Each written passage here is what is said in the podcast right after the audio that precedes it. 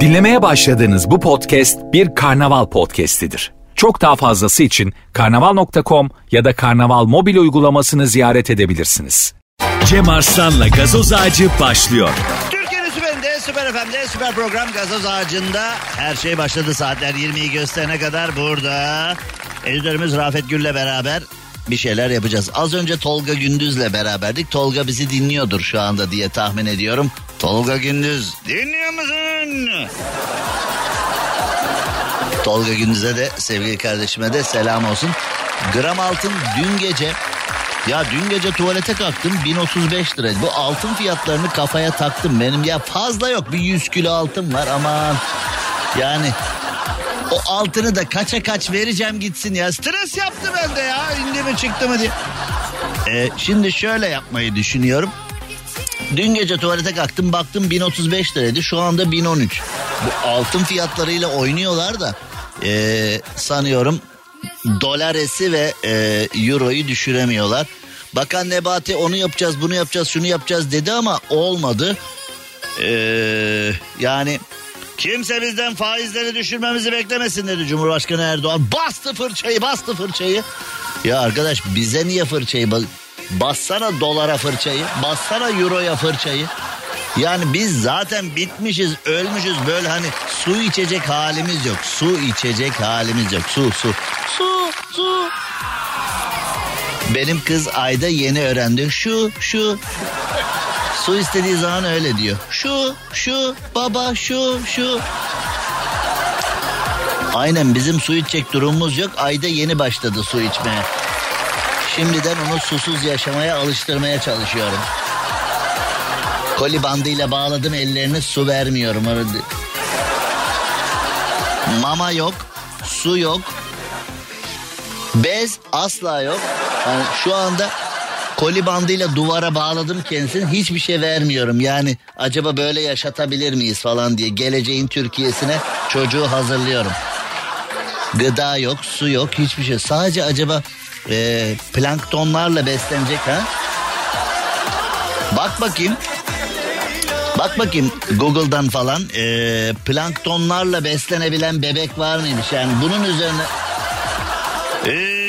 Bilim insanları niye bunun üstüne çalışmıyorsunuz? İnsanoğlunun, bilim insanlarının görevi insanoğlunun ihtiyacı olan konularda yeni icatlar yapmak değil mi? Benim de böyle bir şeye ihtiyacım var.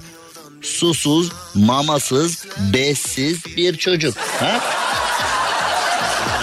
Müthiş değil mi? Yap o zaman 10 tane gitsin o. Ha? Evet şimdi ee, madem evlilikten başladık madem böyle ilişkilerden başladık gerçi öyle başlamadık da ben konuyu oraya getireyim. Şimdi ee, bir profesör var adı Profesör Doktor Mustafa Karataş bir programa canlı olarak bağlanan kadın izleyicinin sorusuna cevap vermiş kızılca kıyamet kopmuş. Normalde profesör ünvanlı birinin verdiği cevaplarla aydınlanmamız ha koskoca profesör öyle diyorsa öyledir dememiz lazım ama bu sefer öyle olmamış.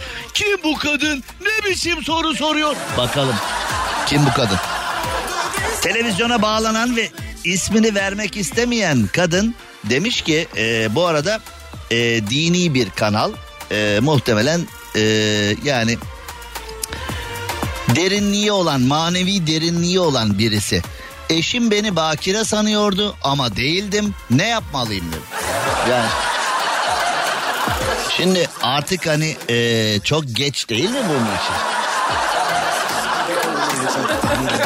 Yani e, Çakallarla Dans filminde Şevket Çoruh'a 17 yaşında bir kızı olduğu söylenmişti. Şevket Çoruh da e, aldıramıyor muyuz demişti. Hani bir o film karesini hatırlıyor muyuz orada? Hani biraz eşim beni bakire sanıyordu ama değildim ne yapmalıyım demiş. Şimdi e, dinleyici bu her şeyi soruyor. Yani hani hele telefonla bağlanılan programlarda ben görüyorum o doktor programları var ya doktorların katıldığı programlar. Doktor da orada yazık vermiş 5 bin 10 bin parasını vermiş paralı konuk olarak oraya katılıyor ama tüm Türkiye onu başarılarından dolayı oraya davet edilmiş çok üstün bir doktor zannediyor neyse parasını veriyorsun konuk oluyorsun neyse o da onu da geçtik.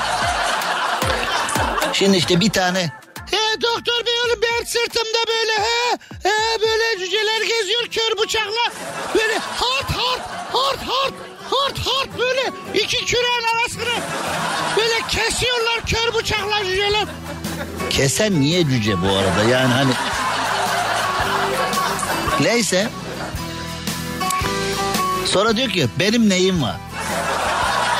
Şimdi programa katılan doktor da o kadar çaresiz ki ama hani parayı da basmış oraya konuk olmuş şimdi bir şey de söylemesi lazım. Ee, evet. Ee... Ne evet? Harbiden duramıyorum neyin evet? Hani teyze sigorta hastanesinde kavga ettiği koridorlardan antrenmanlı doktorsa orada doktorluk kimliğini muhafaza etmek durumunda falan. Öyle şeyler oluyor. Şimdi Profesör Doktor Mustafa Karataş da demiş ki ee,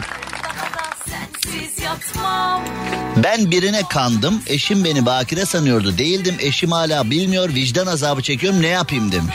Buna bir değil yedi profesör olsan hani aynı anda yedi üniversite bitirip yedisinden de profesör ünvanı alsan ne cevap vereceksin ki buna? Şimdi e, Profesör Doktor Mustafa Karataş da demiş ki e, evlenmeden önce nişanlın sana sorsaydı da yalan söyleseydin günah olurdu. Ama evlendikten sonra bunu eşine anlatmana gerek yok. Heh, her şey eşiği geçene kadar. Her günah içki gibi sarhoş etseydi ayık insan bulunamazdı. Vay örneğe bak.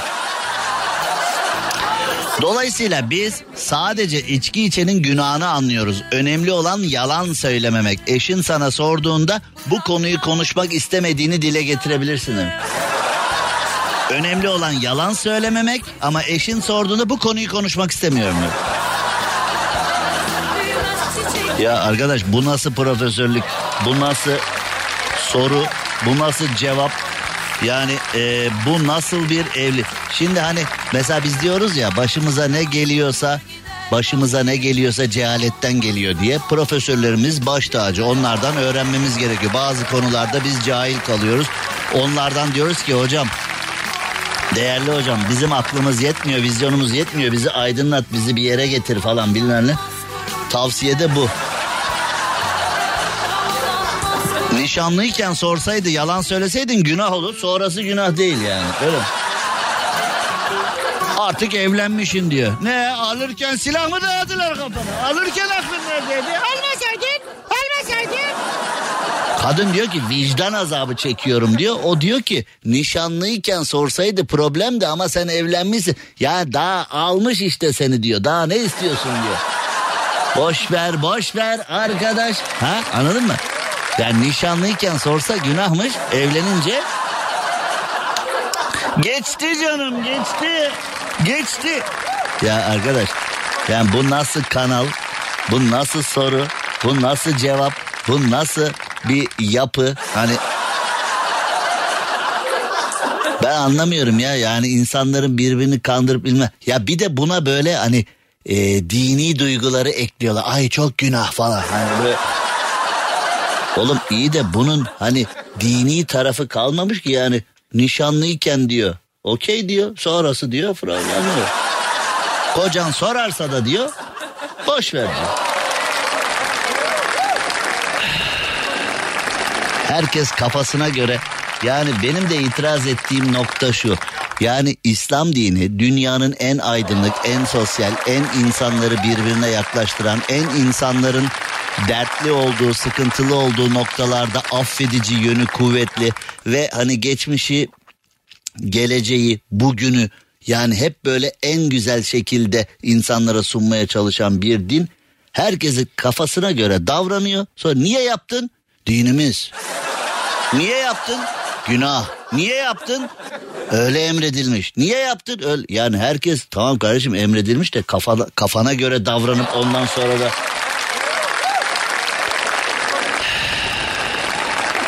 Yani. Bir de bu e, şimdi enteresan yani e, şimdi bu Mehmet Büyükekşi mevzusu var. Yani bir de TFF'ye şimdi e, Türk futbolu yakında başlamak üzere. Ligler bu sene erken başlayacak ama e, haberin yok. Benim de haberim yok. Ya ben öyle içimden öyle geldi yani ligler. E yani e, takımlar bugünlerde mesela bildiğim kadarıyla Fenerbahçe yarın ya da ötekilerde bugünlerde top başı yapıyorlar. Yani ligde başlayacak yakın bir zamanda. E, şimdi yine ama futbola siyaset bulaşmış vaziyette. Hani TFF'de Nihat Özdemir gitti. Şimdi e, birdenbire büyük ekşi diye bir şahısı e, devamlı böyle pompalıyorlar. O federasyon başkanı olmalı falan diye. Ne işler dönüyor Türk futbolunda? Neler yapmaya çalışıyorlar? Ne tezgahlar? Neler neler neler neler maydanozlu köfteler. Şimdi insanların bir futbol zevki vardı. Artık bence o da kalmadı. Ee, artık futbol adına da e, çok konuşulamıyor. Yani çünkü e, şampiyonun kim olduğu falan e, artık kim düşüyor, kim çıkıyor, kim şampiyon oluyor filan. Artık federasyonda eskiden federasyon başkanının adını bilmezdi kimse ya. Şimdi Ankara'da kim kuvvetliyse, sarayla ilişkileri kimin iyiyse, e, kim filan yani bu e, büyük ekşi denen zatı muhteremin Türk futbolunu yönetebilecek derinlikte olduğuna ben inanmıyorum ama e, o olacak herhalde çünkü e, onu gazlıyorlar şu anda. Hayırlısı bakalım. Şimdi e, gelinen noktada şu anda beni dinleyen sevgili dostlar su gibi aziz olun diyelim. Su çok önemli diyelim. Su çok ama çok ama çok önemli. Petrolden de önemli. Tüm sıvılardan önemli. Ee, su gibi aziz olun dediğimiz suya çok önem verdiğimiz dünyamızda. Şimdi Cem Arslan'la gazoz ağacı devam ediyor. Türkiye'nin süperinde, süper FM'de yayınımıza devam edelim ve şöyle bir bakalım neler var neler yok. Türkiye'de neler olmuş, dünyada neler olmuş. Şimdi ee,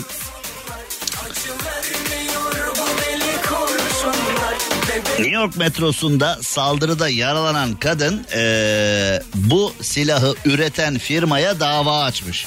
Ya arkadaş silahı üreten firmayla ne alakası var? Silah firmalarının arkasında zaten dünyanın büyük güçleri var. Ve onlar zaten ee, hep her şeyin arkasındalar. Gö göya terörü destekliyorlar. Dünyada bir sürü terörist var. Sağda solda terör eylemi yapıyorlar.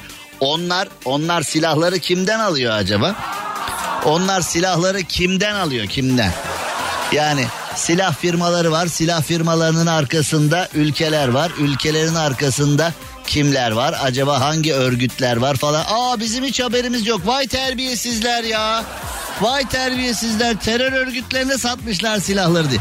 Bu silah ticareti zaten silah ve narkotik dünyanın büyük ülkelerinin sözüm ona e, önlemeye çalıştığı ama alttan alttan da harladığı bir mevzu. Şimdi Amerika'da ekmek almak daha zor. Et süt almak daha zor. Giriyorsun her istediğin yerden. Her istediğin bana yarım ekmeğe bir tabanca deyip alıyorsun çıkıyorsun. Yani hamburger almaktan daha kolay silah almak. Kadıncağız da bunu yapmış. Şimdi e, aslında bazı konularda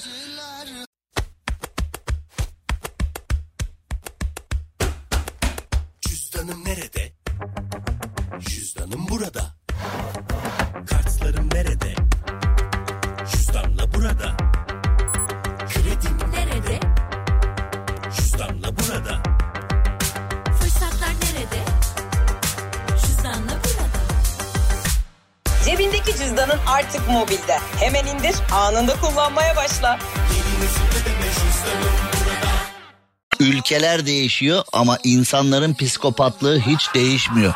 Yani şimdi e, ben avcılıktan da acayip ayar oluyorum. Avcılara da acayip ayar oluyorum.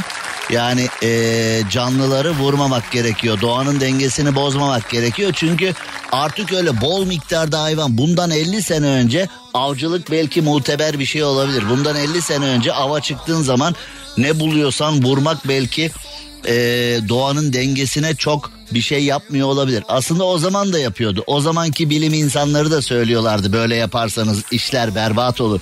Kimse kimseye ateş etmesin, hiçbir şeye ateş etmeyin diye.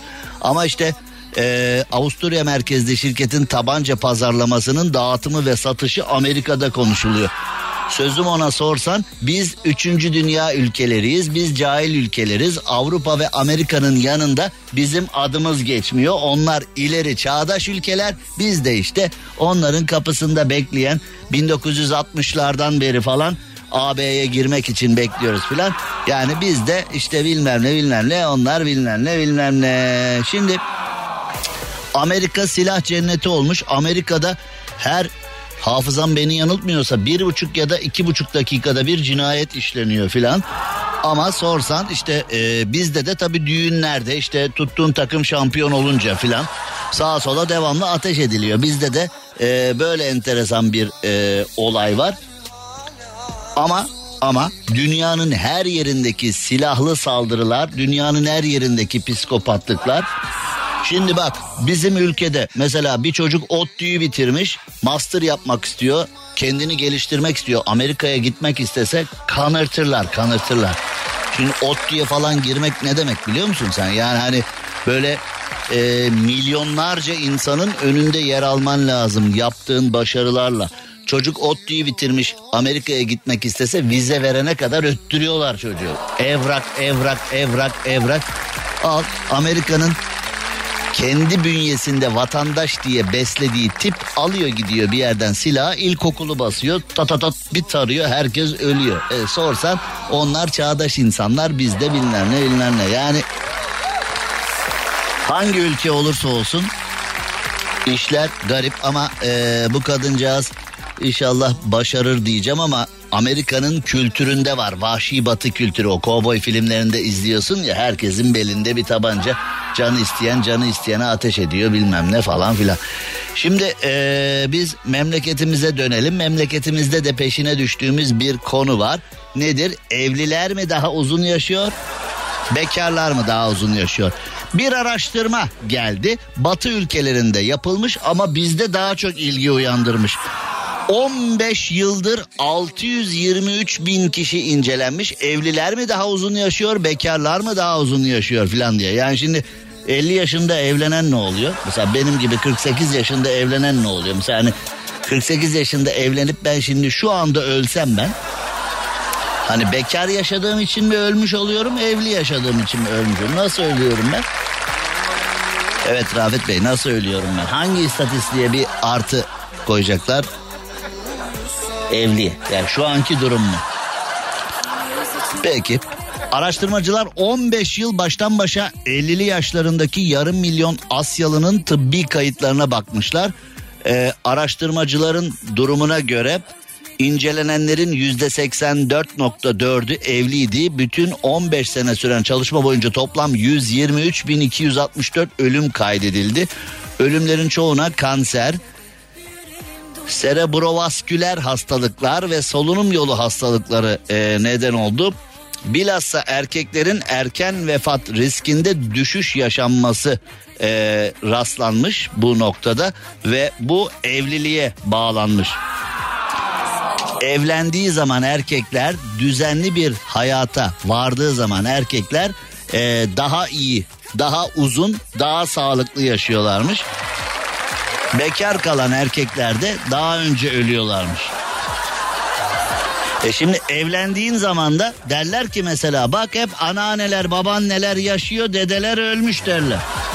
Anneanneler babaanneler dedeleri gömmüşler. Dedeler erken ölür dırdıra dayanamayıp filan derler. Bizde de yani bu ülkede yapılsaydı, Türkiye'de yapılsaydı. Şimdi sonuçlarına Türkiye'de daha fazla ilgi gösterilmiş ama o, e, araştırma uzak doğuda yapılmış. Şimdi bir de tabii araştırmaya göre evlenen var mı acaba? Dur bakayım araştırma bir sonuçlansın da ona göre evleneceğim. Yani bir ömrü beraber geçirmek istediğin kişiyle değil de araştırmanın sonucuna göre evlenen var mı mesela? Rafet onu mu bekliyor acaba? Rafet sen 33 yaşında mıydın? Kaç oldun sen? 30 mu? 33 değil misin oğlum sen? Niye evlenmiyorsun sen? Gerek mi yok? Aa.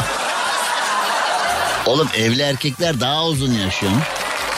Mevzu daha uzun yaşamak mı daha kaliteli yaşamak mı? O da tabii bir ayrı ama kafa rahat.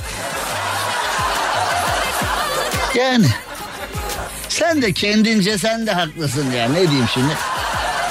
Ama Bu meşhur hikaye var ya yani trafik ışıklarında iki araba yan yana geliyor. Bir bekar bir evli karısı çocuğu arka koltukta oturan bekar bakıyor. Adama bak be ne güzel düzenini kurmuş karısı çocuğu falan. Ne güzel biz bak böyle aylak aylak geziyoruz serseri serseri geziyoruz hiçbir şeyimiz yok falan diye. Aynı zamanda evli adam da ona bakıyor. Adama bak be ne güzel özgür kafası rahat. Araba altında direksiyonu nereye çevirse oraya gider. Biz şimdi önce kayınvalideye uğra. Oraya git oradan çık ona uğra. Oradan çık buna uğra. Oradan tam çıkacaksın saat 22'de AVM kapanıyor. 21.30'da kapanmadan bir şuraya uğrayalım. Siz arabada bekleyin benim alacağım bir şey vardı. Oraya git bilmem ne. Özel şoför müyüz? Koca mıyız belli değil falan. Hani o ona özeniyor, o ona özeniyor. Bekar evliye özeniyor, evli bekara özeniyor. Bunun evli olmakla, bekar olmakla alakası yok. İnsan denen yapı evli olmak, bekar olmak, öyle olmak, böyle olmak değil. Yani oğlum terbiyesizliğin lüzumu yok. Bak burada bir mantık yaratmaya çalışıyorum. Oraya abuk sabuk notlar. Sen söylemek ister misin o notları? Ben ben dilim varmıyor. Sen söylemek ister misin yayında onları? Terbiyesiz ya. İnsan denen yapı insan nedir dersen insan sahip olduğunun değil sahip olmadığının peşinden giden üşütük canlıya insan deniyor. Evlenir bekarlığı özler, bekarken evliliği özler, zenginken fakirliği, fakirken zenginliği özler. Fakirliğin nesini özlüyor? Ya işte çok zengin olan onu da özlüyor. Trilyonları var. Ah ah soğan ekmek yeseydim de huzurum olsaydı. Trilyonları var yatları katları atları ama soğan ekmek yeseydim de mutluluğum olaydı falan diyenler var. Hakikaten soğan ekmek yiyen de ah şu yatlar katlar bende olsaydı diyor. Yani ee, sarışın kızla çıkarken esmer kızı ee, sarışın bir erkekle ee, evlenip esmer erkeği özleyenler. Yani şimdi ee, saçma sapan neye sahipse onun mutluluğunu yaşayacağına sahip olamadığının derdine düşen yapıya onun için evli erkek mi daha uzun yaşar bekar erkek mi? Evli kadın mı bekar kadın bana göre çöp bir araştırma. Tamamen fondan tamamen fondan yararlanıp parayı hortumlamışlar. Araştırmanın sonucu çöp çöp çöp ya çöp ya. Neye sahip değilse bak şimdi ben radyocuyum. İşte bana mesajlar geliyor. Niye televizyon programı yapmıyorsun? Televizyon programı yapıyorum. Abi sen radyoda daha iyisin. Niye televizyon programı yapıyorsun diyor. Şimdi yayına çıkıyorum. Az önce e, şimdi yine Süper FM Instagram sayfasında yayın açacağız e, reklamlar varken. Şimdi diyor ki bana çok yaşlanmışsın sesin geç geliyor ama. Sanki hani ben onu dolandırıyorum. Sanki ben hani tosuncuk hani hesabıma biner dolar yatırın size radyo programı yapacağım. Sesim genç gelecek ama kendim yaşlıyım. Hayret ya gerçekten ee, hayret. Şimdi Süper FM Instagram sayfasına beni görün Aa, Cem Arslan bitmiş deyin diye canlı yayın açıyorum. Süper FM Instagram sayfa. Aa Cem Bey siz kadayıf olmuşsunuz sesiniz çok genç geliyor ama. Dönüp dolaşıp Cem Arslan bitmişe bağlandık yani şimdi. Hani insan 30 sene program yapınca biraz daha böyle hani sevilmek, beğenilmek, takdir edilmek, böyle bir okşanmak falan istiyor. Ama döndük bu Cem Arslan da bitmiş be kapat şunu be falan diye. Oraya bağlandık yani. Hayırlısı bakalım. Süper FM Instagram sayfasını açıyorum ve huzurlarınızdayım. Cem Arslan'la gazoz ağacı devam ediyor. Evet Türkiye'nin süperinde Süper FM'de Cumhurbaşkanı Erdoğan başkanlığında bir toplantı var ve Karadeniz'deki gaz için 2023 her şey seçimler için her şey seçimler için. Yani şimdi ee, hep aynı hikayeler. Türkiye benim yaşımda 52 oldu hani bana diyorlar ya bitmişin ölmüşün falan diye. Yani bu kadar şeyi anlatabilmek için de bazı yaşanmışlıklara ihtiyacımız var ama Türkiye'de hep işte sağcısı solcusu hep aynı konu. Oyu bize verin. Yani vatandaş bedava bir şey alamıyor. Yani şu anda iktidarın da mevzusu oyu bize verin. Oyu bize verin. Enflasyonu halledeceğiz diyor. Ya kardeşim halletmeyi biliyorsanız bu zamana kadar niye halletmediniz diye. Ya dünyanın en basit hani Ali topu at. Kaya, ip, atla. İlkokul fişleri vardı ya 1977'de ilkokula yazıldım ben. İlk karşılaştığım ilkokul fişleri alfabeden sonra hani iki tane sopanın ortasına ip çek, ortasına taş koy, M harfi oluyor falan yani alfabeyi öğretiyorlardı ilkokul 1'de. Ondan sonra işte e, alfabelerden sonra fişler başladı. Bu da yani siyaset hayatının fiş gibi bir sorusu. Ali topu at. Ali ata bin gibi basit bir sorusu. Yani şimdi ee, iktidar Diyor ki oyunuzu bize verin diyor 2023'te biz diyor fıstık gibi bir ülke yapacağız size diyor. E kardeşim 20 senedir zaten sen yani dediğim dedik çaldığım düdük KYK'lar bilmem neler yani bütün kurumlarda kendi sevdiğiniz size yakın isimler var falan bilmem ne. Yani bütün kurumlar medya o bu şu falan her şey e, sizin kontrolünüzde e, yapsanıza kardeşim o zaman. Madem hani bunu biliyoruz bunun formülünü biliyor. Ya oyu ver öyle. Öyle beleşe olmaz. Beleşe olmaz. Oyu ver bize anca öyle. E, muhalefet bak hani al birini vur ötekine diye söylüyorum ya bana ne AKP'den bana ne CHP'den MHP'den yani ben Türkiye için kim iyi bir şey yapıyorsa onun tarafıyım. Ben taraflı yayın yapıyor muyum? Evet yapıyorum. Ben taraflı yayın yapıyorum. Ben Mustafa Kemal Atatürk'ün tarafıyım. Başka bir tarafım yok. Ee, netice itibariyle şimdi diyorlar ki oyu ver. E şimdi muhalefet de aynı. Muhalefet de diyor ki e bunlardan sıkılmadınız mı bize verin. Bak bunların yaptığı Türkiye ortada oyunuzu bize ver. Ya bunlarla olmaz bunlarla olmaz. Hani o dolar yükseldi tamam kesin bunlardan vazgeçer bize gelirler filan. Ekonomi bozuldu o tamam kesin vazgeçerler. Muhalefetin de yaslandığı mevzu bu. İşte geçmiş hikayelerden başla, geçmiş hikayelerden başla. Bugüne kadar ya kardeşim AK Parti seçmeninin durumu ortada. İnad ne söylesen inadına reis diyor. Yani sen onlardan hani böyle bak siz öyle yaptınız ama bunlar yapamadı falan öyle alamazsın oyu. Ya ortaya böyle somut proje koyman lazım diyorsun. Muhalefet de o iyi iyi altın yükseliyor döviz yükseliyor. Kesin bunlar bize döner falan. Yani şimdi e, Fehmi Koru'ya baktım tamam mı? Yani Fehmi Koru da bir soru sormuş da bu soruyu sormak için yaklaşık bir 10 yıllık gecikme yok mu?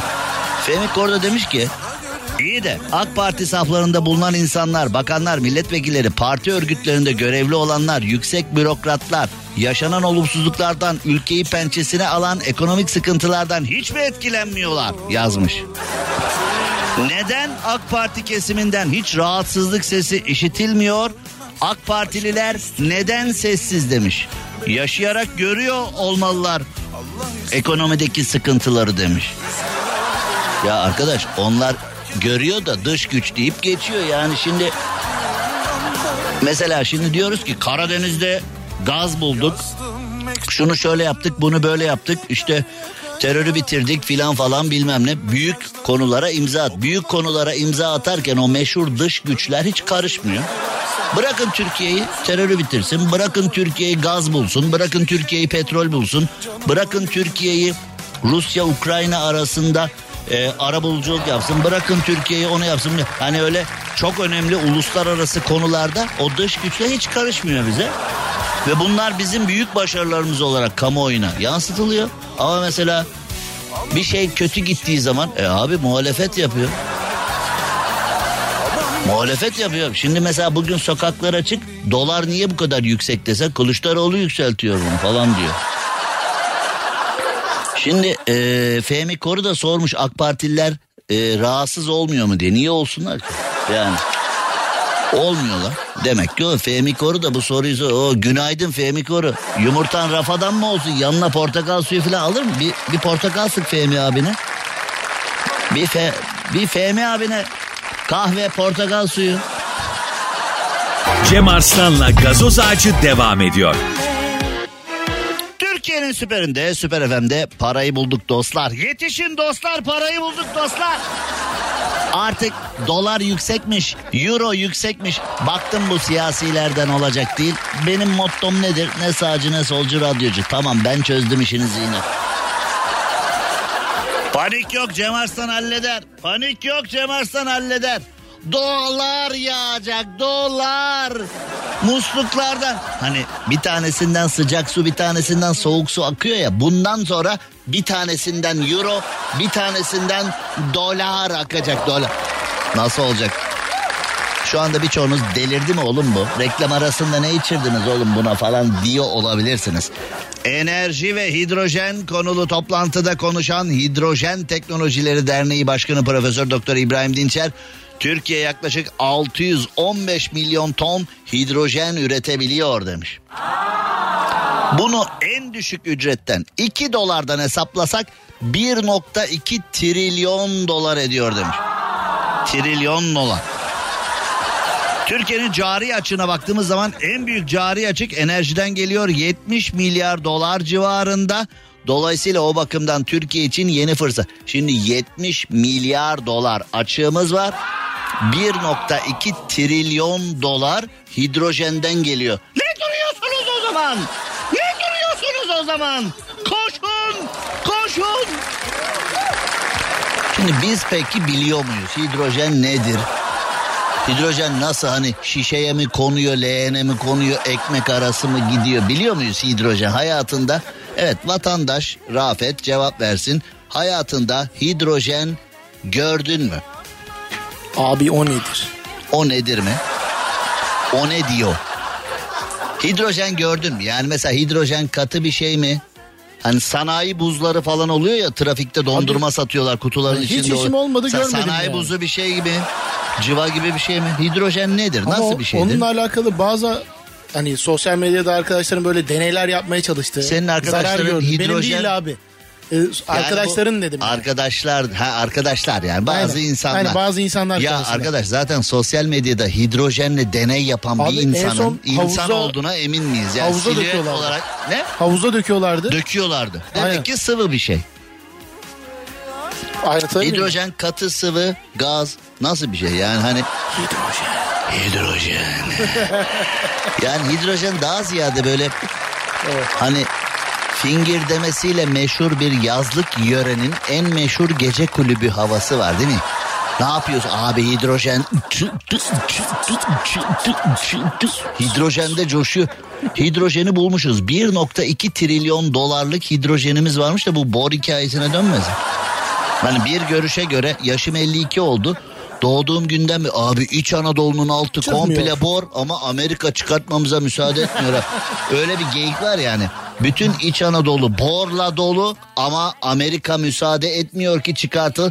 Peki bor çıkartmaya müsaade etmeyen Amerika acaba hidrojene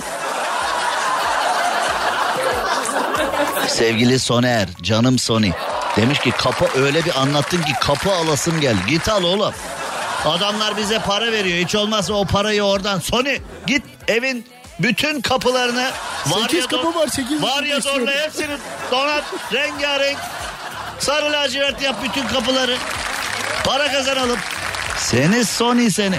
Canım Soner'e selamlar. Evet bu soner var ya bak hidrojenle deney yapan bu soner de olabilir ha. Bunun Yapar sağa abi. solu belli olmaz. Bu böyle alıp abi şaşal şişesine hidrojen koydum onu da böyle arkadaşlara muziplik olsun diye havuza döktüm falan diye yapabilir yani bu. Hidrojen yani şimdi 1.2 trilyon dolar edecek hidrojenimiz var ama hidrojenin nasıl kullanıldığını biliyor muyuz? Mesela sumak Hidrojen desen değil mi? Yani sumak desen lahmacun uf be lahmacunda da nasıl gider ha? Bol, bol malzemeli. Bak şimdi bir lahmacun düşün üstüne böyle kırmızı soğan maydanoz sumağı da Soğan hafif biberli. Soğan böyle hafif biberli soğan. Yani ne yapıyorsun oğlum ne yapıyorsun stüdyoyu kır. Yıkacağım. Mesela sumak desen 1.2 trilyon dolarlık sumak çıktı desek tamam mı nasıl değerlendireceğimizi Yemek biliyoruz. yaparız. Fındık desen nasıl değerlendireceğimizi biliyoruz. Ceviz desen nasıl değerlendireceğim. Şimdi 1.2 trilyonluk hidrojen var. Hidrojenle ne yapılıyor hanım? Bu Hani Hani bazen böyle erkekler eve dönerken toplu taşıma araçlarında ne bulursa alır karınca gibi eve taşır ya.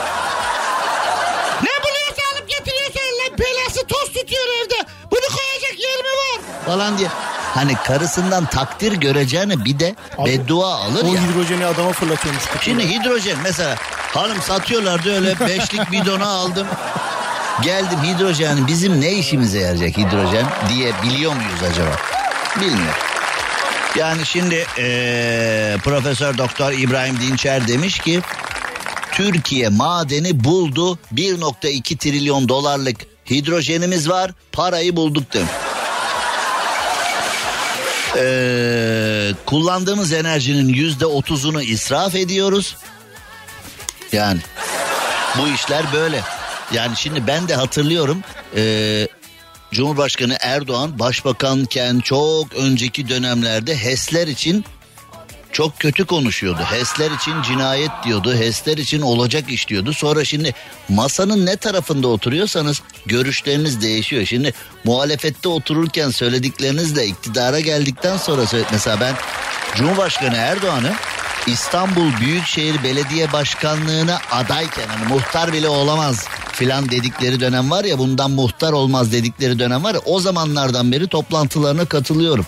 İstanbul Büyükşehir Belediyesi'ne adaydı. Biz gidip basın toplantısında söylediklerini dinliyorduk. İşte ben başkan olsam şöyle yapacağım böyle yapacağım bilmem ne ama o zaman söyledikleriyle şu zaman söyledikleri örtüşüyor mu derseniz asla örtüşmüyor. Ama işte bu masanın ne tarafında oturduğunuza da bağlı.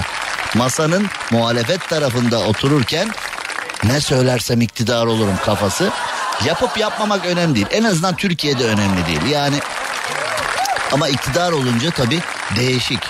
Şimdi mesela zamanında AK Parti müthiş oylarla 2000'li yılların başında müthiş oylarla seçildiği zaman yorumlar nasıl yapıldı Türkiye'de? Fakir oylarla geldiler. Fakirlerin oylarını aldılar. Dar gelirlilerin oylarını aldılar. Fakir oylarla başa gelen AK Parti dediler. E şimdi şimdi olay değişti. Bakalım bu hidrojen bize ben eve giderken biraz alayım ya. Ha? Hidrojen nasıl alınıyor onu da bilmiyorum. Yani sıvı mı alınıyor katı mı alınıyor? Bir hidrojen yaz görsellere bas bakayım. Ne geliyor karşımıza? Hidrojen nasıl bir şey? Evet bastık. Kapat kapat. Tamam kapat tamam. İster. Ya biz bu işten yani e, hidrojen yazıp görsellere basınca karşımıza çıkanlardan anladım ki biz bu işten parayı bulamayız. Yani Oğlum zaten demir bir yani metal bir tank var onun içinde duruyor da katı mı duruyor nasıl duruyor onu da bilmiyoruz yani. Bu sosyal deneyler yapan youtuberlar hidrojeni nereden buluyorlar da havuza mavuza döküyorlar? O döktükleri şeyin hidrojen olduğuna da emin miyiz o da belli değil. Yani takılıyorlar be. Biz daha başa çıkabileceğimiz konularla uğraşalım. Adanalı bir kebapçı Gülek Kalesi'ne 1650 metreye kuzu götürmüş. Amacı aslında amacı güzel. Demiş ki ülkemizin turistik yörelerini tanıtalım. Ülkemizin eee, ülkemizin ülkemizin eee, turistik yörelerini ülkemizin turistik yörelerini gıdalarla tanıtalım demiş. Mesele bu. Şimdi eee, bunu yaparken 1650 metreden kuzuyu aşağı düşürmüş. Ee, ondan sonra demiş ki tüh kaza oldu. Ee, kameralar kayıttaymış. O anları da kendisi paylaşmış. Demiş ki ee, çekim yarım kaldı geri dönüp kuzuyu aldık demiş. O anki korkuyla kuzu ya arkadaş 1650 metre tam da uçurumun kenarında yapma arkadaş kuzu çevirmeyi. Yani acaba pişti mi diye birisi şöyle alacak olsa dese ki acaba bunu hani e, ya şuraya bak arkadaş ta- yani kuzu yaptığı yere bak ya.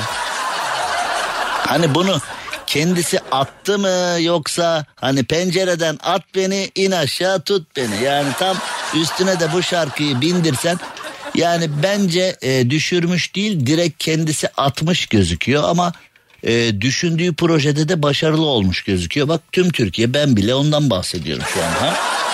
Ama yani kuzuyu 1650 metreden atıp e, ekmek yediği e, mevzulara bu derece bulaşmasa iyi olurdu ama yani kuzuyu 1650 metreden atmak ne demek ya? Benim başıma gelenler pişmiş tavuğun başına gelmemiştir diye bir e, söylemimiz bir atasözüyle söylem arası bir durumumuz var ya artık onu kuzu olarak değiştirebiliriz herhalde. Bu youtuberların yemediği nane kalmadı zaten. Hayırlısı bakalım. Şimdi Çin yabancı ajanları bildirene ödül verecekmiş. Biraz sonra bu konuyla alakalı bir fıkram var. Onu anlatacağım. Eski bakan, eski bakan Erdoğan Bayraktar, e, hani bu çok konuşuldu tapelerde filan verdiği beyanatlar filan çok konuşuldu. Cumhurbaşkanı Erdoğan'la ters düştü. Sonra özür diledi. Ne oldu özür diledi. Ne oldu ters düştü. Ne oldu özür diledi. O günden beri Ankara'da neler yaşandı. Kulislerdeki konuşulanlar filan var bilmem ne. Eski bakan Bayraktar şimdilerde çiftliğimdeyim demiş ama devamında bence öyle bir gönderme yapmış ki acaba kime merak etmedim desem yalan ol. Çatladım valla. Acaba bu göndermeyi kime yaptı? Çünkü şimdilerde çiftliğimdeyim demiş. Kamuoyu vicdanına önem vermiş. Ona bir bakalım. Ona bir bakalım. Ee, ses kayıtlarıyla ilgili de açıklama yapmış. Erdoğan Çevre ve Şehircilik eski bakanı Erdoğan Bayraktar acaba göndermeyi kime yapmış çok merak ettim. Ona da bir bakacağız. Ee, daha ne yapalım be? Ha? Daha ne yapalım arkadaş? Şöyle yapalım biraz para kazanıp hemen gelelim. Cem Arslan'la gazoz ağacı devam ediyor. Türkiye'nin süperinde, süper FM'de yayınımıza devam edelim. Eski Çevre ve Şehircilik Bakanı Erdoğan Bayraktar son dönemde yaptığı dikkat çeken açıklamalarına yenisini eklemiş. 17-25 Aralık soruşturması sırasında istifa eden Bayraktar benim için kamuoyu vicdanında aklanmak önemli içim rahat demiş. Ama bence ee, yani biraz daha bol bilgi vermeliydi. Oradan çabuk gitti. Ve eski bakan Bayraktar'ın kime gönderme yapıyor diye açıkçası gerçekten acayip merak ettim. Şimdilerde çiftliğimde sığırları bekliyorum. Hiç yalan konuşmuyorlar demiş. Sığırlarım hiç yalan söylemiyor. Sığırlarım hiç beni üzmüyor demiş. Dup dup. Kim bu sığırlar? Sığırları bekliyorum. Bebek gibi bakıyorum onlara. Çok iyiler. Hiç yalan konuşmuyorlar demiş. Ha, şimdi bir de Erdoğan Bayraktar Sözcü gazetesine konuşmuş bir de. Hani Abu işler karışıyor abu. Benim için kamuoyu vicdanında aklanmak önemli. İçim rahat demiş. Ee, ödenemeyecek borcum, söylenemeyecek derdim, iyileşemeyecek hastalığım yok. Yalnız yeteri kadar şükretmiyorum düşüncesini e, dikkate alın demiş. E, devlet teşviklerinden çiftçiler değil uyanıklar yararlanıyor demiş. E, biz de onu söyledik işte. Geçen hafta geçen hafta çiftçilerle çiftçi kardeşlerimiz ben 28 yıllık yayın hayatımı neredeyse çiftçilere adamışımdır. Yani çiftçilerin her derdiyle dertlenmişimdir. Ama hep aynı şeyi söylemişimdir. Mesela devlet yardım yapıyor bir bakıyorsun gerçek yardım alması gerekenler kenarda kalmış yamyamlar atlamış. Şimdi eee Erdoğan Bayraktar'ın dediğine katılmamak mümkün değil. Geçen hafta ben de onu söylemiştim. Birkaç dinleyicimiz abi çok ayıp ettin çiftçilere. Çiftçiler çalışmıyor. Çiftçilerle ilgili e, şöyle dedin böyle dedin. Eğer kar etmeyeceği ürün varsa çiftçi neden eksin falan. E kardeşim biz de onu söylüyoruz işte. Aynı şeyi söylüyoruz. Gerçek çiftçi yani şimdi mesela desen ki mesela desen ki çiftçinin traktörüne koymak için mazotu sıfır vergi veriyoruz. Mazota bilmem ne filan desen aa bir bakmışın traktörüme alıyorum diye arabasına yani gerçek çiftçi, gerçek çiftçi yani sabah ezanından akşam ezanına tarlasında, bağında, bahçesinde alın teri döken gerçek çiftçimiz kenarda kalmış. Abi ben gidip isteyemiyorum o şekilde ya filan deyip onlar vakur adamlar, kendi halinde adamlar, değerli adamlar, onuru gururu olan adamlar. Gerçek fakir de gidip dilenemez. O dilenci alçakların neyine acıyacaksın ya, ya filan diyorsun ters çevirip sallıyorsun 10 bin dolar düşüyor üstünden. Yani şimdi o insanların neyine acıyacak? Gerçek fakir gidip gerçek fakir fakirdir ama onurludur. Ya da gerçek ihtiyaç sahibi onurlu insandır ya. Bak Erdoğan Bayraktar da aynısını söylemiş. Tarım ve hayvancılık teşviklerinden yararlanıyor musunuz sorusuna teşvikten aldığım para yok. Devlet teşviklerinden gerçek çiftçi değil teşvikleri almayı öğrenen uyanıklar yararlanıyor. Teşvikler çok sıkı denetlenmeli kurumlar hesap verebilir olmalı. istikrarlı ve kaliteli üretim desteklenmeli demiş. Ya buna kim yani ee, Erdoğan Bayraktar bu öyle düşünüyorsan görevdeyken halletseydin ya bunları. Görevdeyken halletseydin ya. Yani devlette biz şunu bile aşamıyoruz. Devletin herhangi bir konuda, herhangi bir konuda bir ihaleye ihtiyaç var mesela. Yani o konuda, o konuda devletin ihtiyacı olan konuda 50 yıldır başarılı işler yapan firmalar o ihaleyi alamıyor. Bakıyorsun 15 dakika önce kurulmuş Ankara'da sağlam tanıdıkları olan bir firma o ihaleyi alıyor. O da ihaleyi aldıktan sonra 50 yıldır o işi yapanlara ihale ediyor. Çünkü kendisinin becerme kabiliyeti yok. O işi halledebilme kabiliyeti yok. O işin üstesinden gelebilecek becerisi yok. 50 yıldır o işi yapan firma ihaleye giremiyor bile çoğu zaman. Girse de alamıyor. 15 dakika önce kurulmuş şirket nasıl alıyorsa alıyor. Yani ee, biz bunları bile denetleyemiyoruz. Peki buna da ya arkadaş nasıl oluyor da yıllarını bu işe vermiş firma ihaleyi alamazken daha yeni kurulmuş bir firma bunu alıyor filan diye soran var mı? Yok. Araştıran var mı? Yok. Şimdi Erdoğan Bayraktar da demiş ki istikrarlı ve kaliteli üretim desteklenmeli kurumlar hesap verebilir olmalı. E aynı şeyi söylüyoruz işte. Çiftçilere teşvik diyorlar. Yani.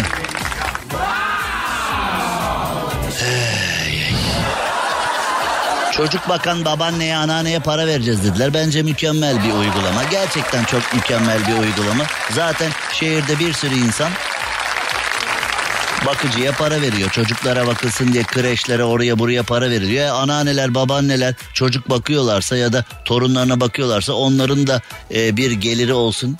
Bu yüzden çocuk yapan var. Yani e şimdi yani yani fakat e, Erdoğan Bayraktar Şimdilerde sığırlarıma bebek gibi bakıyorum. Onlar hiç yalan söylemiyor dedi. Vallahi çok merak ettim. Acaba kime bu gönderme? Bir birilerine gönderdi de acaba kime gönderdi? Karşı cevap gelir mi? Şimdi dünyadan bir hayvancılık haberi verdik. Erdoğan Bayraktar'ın sığırlarından. Şimdi dünyadan da bir inek, koyun, sığır, düve, camış öyle bir haber var. Dünyadan da var. Yeni Zelanda'da iklim bakanlığından akıl almayacak diye söylenmiş ama aklın almayacağı hiçbir şey yok. Ya biz Türk tabii Yeni Zelandalılar şaşırmış olabilir de biz Türklerin artık şaşıracağı hiçbir şey yok dünyada. Yani mesela Marslılar geldi dünyayı ele geçirdi deseler tüm dünya şaşırabilir. Biz onlarla tavla atarız vallahi. Marslı'ya üç günde tavlayı öğretir. Dolma sarmayı falan öğretiriz Marslı'ya. Marslılar da pişman olur. Biz niye bunca zaman gelip dünyayı ele geçirmedik? Niye bekledik bu kadar diye. Marslıların tek kanka olacağı ülke Türkiye. Biz de çok eğlenirler. Ötekiler çok sıkıcı gerçekten. Yani biz de hey, hey, biz de vallahi neler olur bilmiyorum. Yani e, biz gidip o Marslıların uçan dairesine kiremit falan atar mıyız burada bilmiyorum. Ahlakı bozdurun gidin burada gidin burada. Eee mahallelerde toplanıp pompalılarla falan ha? NASA'nın ışın tabancasıyla yapamadığını biz pompalılarla kiremitle falan yapar mıyız acaba? Vallahi bak yani biz e, Erzincanlıyız. Küçük yalının çocuğuyuz. Hani kazayla küçük yalıya falan inerse vallahi karışmam yani. Vallahi karışmam. Marslı filan dinlemem ona göre. Şimdi kısacık bir ara hemen geliyorum. Cem Arslan'la gazoz ağacı devam ediyor. Türkiye'nin süperinde, süper FM'de yayınımıza devam edelim. Şimdi dedim ya bir fıkra anlatacağım diye. Ee, bir bar. Bu bar nerede? Rusya'da. Rusya'da bir adam barda otururken Rusya gizli servisinden gelmişler. Bir adamı sen CIA'in ajanısın, Amerika'nın ajanısın diye karga tulumba götürmüşler. Adam demiş ki sorgusunda ya arkadaş tamam be her şeyi anlatacağım. Her şeyi anlatacağım ne öğrenmek istiyorsanız anlatacağım ama demiş e, bir şey sormak istiyorum. Yani ben çocukluğumdan beri Rusçayla eğitildim. Çocukluğumdan beri burada sırıtmayayım diye Rus adetleriyle büyütüldüm. Bir Rus gibi davranmak bana öğretildi. Yani küçücük yaşlardan itibaren bu görev için eğitiliyorum. Benim daha dakika bir gol bir ilk günümde nasıl anladınız demiş Amerikan ajanı olduğumu. Ruslar da demişler ki evet her şey güzeldi. Her şey bizden gibiydi ama buralarda pek siyahi Rus'a rastlanmaz. Evde anlatınca komikti yani. Hani burada böyle pek e, kapat şu aptalı falan gibi bir duygu uyandırdı ama Aynı şekilde şimdi neden bu fıkrayı anlattım? Çin yabancı ajanları bildirene 255 bin TL ödül verecekmiş. 100 bin Çin yuanı. Yuan. 100 bin Çin yuan ödül verecek. Yani e, şimdi Çin'de birinin ajan olduğunu anlamak çok zor olmasa gerek yani. Gerçi bizde de filmlere konu oluyor ya yani e, bir keresinde bir e, Çin'in Uygur Türklerine yaptığı eziyet açısından Zeytinburnu'nda oturan falan hani çekik gözlü vatandaşlarımız var. Görsel olarak uzak doğuluya benziyorlar onlara filan sarmışlardı. Ya da e, Japon dövüyoruz diye Çinliyi, Çinli dövüyoruz diye Japonları dövmüşlerdi filan. Hani bizde de bizim tamamen türbünü oynadığımız için yani en yukarıdan başla en aşağıya kadar. Biz tamamen türbünü oynayan bir ülke olduğumuz için biz Hazreti Mevlana demiş ki kabukta kalmayın öze inin. Biz full yaşam politikamız kabuk üzerine kurulu. Yani öze inen de orada boğulup kalıyor bir daha geri gelemiyor. Yani e, her zaman söylüyorum yani Mevlana'nın, Yunus Emre'nin, Nasrettin Hoca'nın bizim artık yok mu? Biz ilkokuldayken Yüz ünlü Türk falan diye kitaplar vardı. Ünlü Türkler falan diye. Şimdi artık ünlü Türkler Aleyna Tilki, Simge Sağın, Gülşen. Ha, değil mi? Yani mesela e, Gülşen öyle mi? Ünlü ünlü Türkler arasına girdi şu çılgın Türkler. Hani o artık giyimi o belirledi. Hani insanlar nasıl giyinebilir falan o belirledi. Çünkü bazı tipler var. Onların herhalde kendi kafası çalışmıyor. Mesela ünlüler nasıl giyiniyorsa ben de öyle giyineceğim diyen bir tipler var. Ben onların e, hasta olduğuna bir yani bu açık giyindim, kapalı giyindim, e, dekolte giyindim anlamında değil. Ne, kim ne giyerse giysin bana ne yani. O mesele o değil de. Hani bazı insanlar mesela takip ediyor. Kenan İmirzalıoğlu nasıl giyinirse ben de öyle giyinirim. Kıvanç Tatlıtuğ ne giyiyorsa ben de onu. Gülşen ne giyiyorsa ben de onu giyerim. Cem Arslan ne giyiyorsa ben de onu giy. Oğlum kendi fikrin, oğlum kızım yavrum bir tanem kendi fikrin yok mu senin? Ee, cevap veriyorum yok diye. Hani bir de iğrenç bir dürüstlük var yani hakikaten. Ya ben bilmiyorum ama şimdi tabii şimdi bazı durumlar var. Hop dedik Ayhan'ın kulakları çınlasın.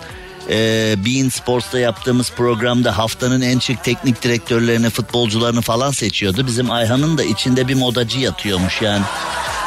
Gerçi gözlükleri ve saç stili çok uygun ona ama yani ee, modacı olmaya çok uygun bir yapısı var yani Ayhan'ın evet. E, modacılık içinden böyle birdenbire radyoculuğu bırakıp yakında Optedik Ayhan kendi markasını falan üretip moda dünyasına, tekstil dünyasına dalarsa şaşmamak lazım. Evet evet yani bir, bir hopi falan hani böyle bir belli olmaz Ayhan'ın. Yalnız en kötüsü de şu olur. O biraz artisttir yani. Kendi reklam filminde kendisi oynamaya kalkar. Şey gibi bir müteahhit vardı ya kendi reklam filminde oynuyordu falan öyle bir. Yani nereden geldik buralara?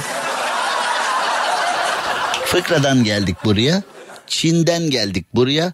Yani ee, mevzu Çin devleti demiş ki ajanları bize bildirin 100 bin Çin yuanı verelim. Var mı senin bildiğin ajan? Acaba Türkiye'dekilerden de bildirsek hiç o 100 bin olmasa da bir 50 falan atmazlar mı ya? Biz hani Sevgili Çin devleti, Türkiye'deki ajanları da bulduk. Bak öyle deme at bir elli bunlar yarın öbür gün size de sıçrarlar. Ajanın başını küçükken ezmek lazım sevgili Çin devlet falan diye. Yani yanına da bir not koysak kafaya alır mıyız acaba? Bu giriş etkili olur mu sence? Olabilir. Mi olur mu? Çinliye yedirir miyiz acaba? Baba hiç olma 50 de olma bir 30 at be falan diye. Bak bunun işi ajanlık yarın öbür gün sana da gelecek bu. Sen zaten sen zaten yüzü gözden çıkartmışsın. At bir 30. Allah Allah sana bir şey söyleyeyim mi? Yem, ben bile hani ikna ol yemez gibi geliyor. Yani çünkü o da şu diyebilir. Tamam sen 30 niye atayım sana? Senin ülkende ajanlık yapıyor. Bana gelmeye cesaret edemez filan diyebilir. Paylaşılan gizli bilgilerin değerine göre e, ilave 10 binle 500 bin arası da vay manevi ödüller verilecekmiş. Güzel. Çin'den bir arsa da uyar bana. Değerlenir o ileride. Cem Arslan'la gazoz ağacı devam ediyor. Türkiye'nin süperinde, Süper FM'de yayınımıza devam edelim. Şimdi bu saatlerde en az yüzde 60, yüzde 70 İstanbul trafiği olurdu ve trafikten bize devamlı mesajlar gelirdi. İyi ki varsınız sayenizde rahat yolculuk yapıyoruz diye. Şu anda yüzde 20'lerde trafik. Çünkü bu yakıt şartlarında bu pahalılıkta kendi arabasıyla işe gidip gelebilen yok. Şimdi e, AK Partisi, CHP'si, MHP'si hala rüzgardalar. İktidarı, muhalefeti al birini vur ötekine. Hiçbiri hiçbirisinden daha iyi değil. Vatandaş, vatandaş perişan. Ya Ankara'yı sel basmış sel sel. Ankara'da AK Partilisi de MHP'lisi de CHP'lisi de sularda kalmış. Hala da CHP ile AK Parti arasında Mansur Yavaş savaşı var. CHP diyor ki siz adam gibi çalışsaydınız bu kadar sel olmazdı. Ee, AK Parti de diyor ki Mansur Yavaş hizmetleriyle gündeme gelsin adaylığıyla gündeme geliyor. Ee, yey, bunlar bir araya gelecekler de senin benim dertlerimi çözecekler de biz de göreceğiz de yaylalar yaylalar. Az önce söyledim işte siyasetin Ali topu at gibi bir olayı var. Yani AK Parti diyor ki 2023'te oyları bana verin her şeyi çözeyim diyor. E çözebileceksen çöz baba. Yani bütün yetki sende, bütün etki sende. Her istediğin, her istediğin saniyede oluyor. Yapabiliyorsan yap. Daha ne olacak? Yani şu anda hani yarın seçim olsa, yarın seçim olsa salı günü, çarşamba günü AK Parti yeni hükümet olarak başa gelse 1 lira eşit 1 dolar mı olacak yani? Hani o zaman biz yo, yo, öyle böyle şey yok. Önce oyu verin o zaman çözeriz her şeyi mi denecek yani. Ben bunu anlayamıyorum ya da bilmiyorum benim kafam çalışmıyor ya da daha çok çalışıyor ya da hiç çalışmıyor bilmiyorum. Yani hangisi? Ya en basit soru bu bana göre. Türkiye siyasetinde en basit soru bu. Muhalefette Bakıyorsun trafiğe yüzde yirmilere düşmüş. Millet pahalılıktan arabasına binemiyor. Hiçbir şey yapamıyor. E muhalefet de o zaman yani düşünüyor ki aman abi işte ekonomi kötü millet bunlardan vazgeçer falan. Onu ayatmış vaziyette. Benim bir projem yok da filan falan. Şimdi mutlu yıllar İsmail. Mutlu yıllar İsmail, mutlu yıllar, mutlu yıllar, mutlu yıllar İsmail. Sevgili abimiz İsmail Ağaoğlu'nun bugün doğum günü. İsmail Ağaoğlu'na mutlu mutlu yıllar dileyelim. Uşağa bir selam yollayalım. İsmail Ağaoğlu'nun doğum günü nice nice yıllara. Adam gibi adamdır İsmail abi. Nice nice yıllara hep birlikte inşallah diyelim. Ee, şimdi Kadircan Besli de hemen bana yok mu bana yok mu emekliye yok mu selam diye hemen. Beni fena yapar. Bütün çeşmeyi almış cebine koymuş Kadircan diyor ki emekliyiz maaşla geçiniyoruz. Kadircan hesaplaşacağız seninle de. Şimdi bu akşamki programımız burada sona erdi. Canım İsmail abiye, İsmail Ağaoğlu'na bir selam yollayalım. Yarın, yarın tekrar beraberiz inşallah. Cem Arslan'la gazoz ağacı sona erdi. Dinlemiş olduğunuz bu podcast bir karnaval podcastidir. Çok daha fazlası için karnaval.com ya da karnaval mobil uygulamasını ziyaret edebilirsiniz.